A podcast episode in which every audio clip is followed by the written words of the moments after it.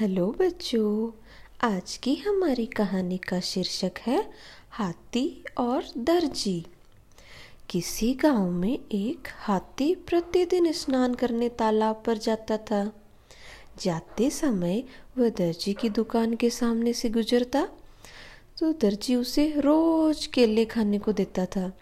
एक दिन दर्जी कुछ क्रोध में था, तभी हाथी आया और केले मांगने लगा, परंतु दर्जी ने हाथी की सूंड में सुई चुभो दी। उस दिन हाथी ने तालाब पर नहाने के बाद अपनी सूंड में कीचड़ भरा और दर्जी की दुकान में उड़ेल दिया।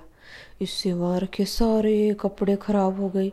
यह देख दर्जी अपना सर पकड़ कर बैठ गया। तो बच्चों, हमें इस कहानी से क्या सीख मिलती है? कि बुरा व्यवहार मित्र को भी शत्रु बना देता है।